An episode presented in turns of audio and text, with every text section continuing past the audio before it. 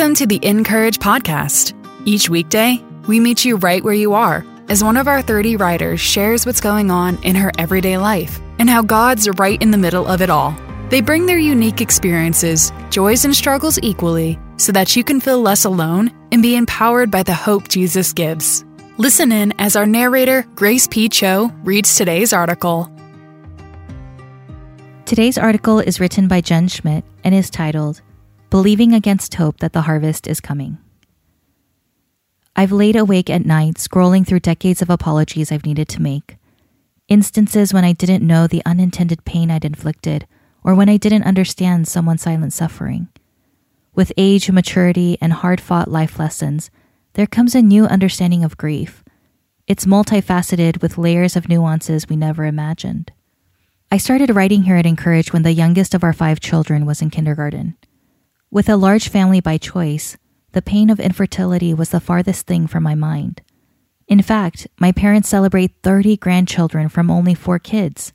People joke that there must be something in our family water, and when our eldest son got married, he ran with it. He and his precious wife prepped me for the eight grandkids they'd give us right away. I couldn't wait. Our home has been the launching pad for some of God's greatest missional work. And as I've made mothering decisions, it's been with the knowledge that my parenting choices impact not only our own children, but our children's children. The covenant of family weaves legacy components, and now I had the honor of an additional generation. But when our son and daughter in love found out they had a minute chance of having biological children, we were all devastated. Life changed, dreams shifted, future plans were instantly rearranged.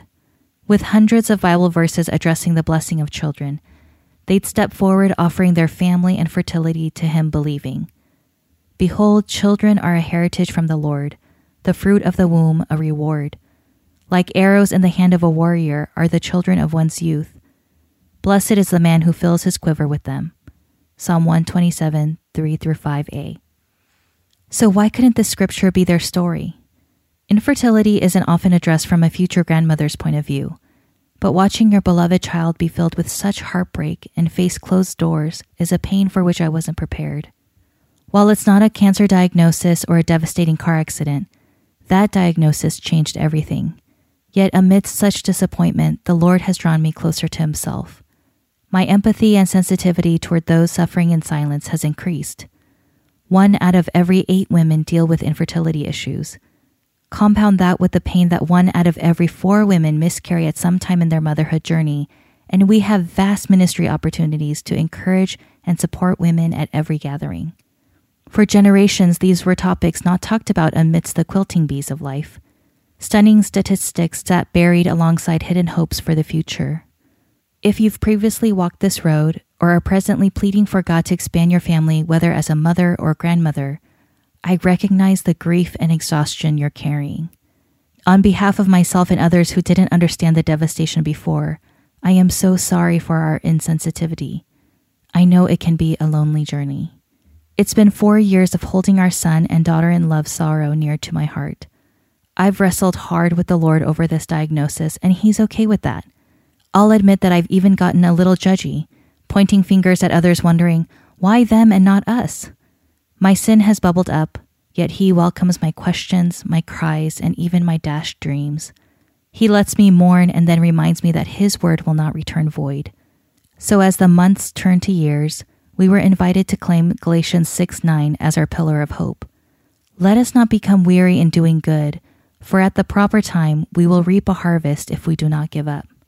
With that goal, I've decided to usher my heart of sadness into declarations of praise for the Lord's faithfulness and to walk with those journeying through silent suffering. Does this change our kids' prognosis? No.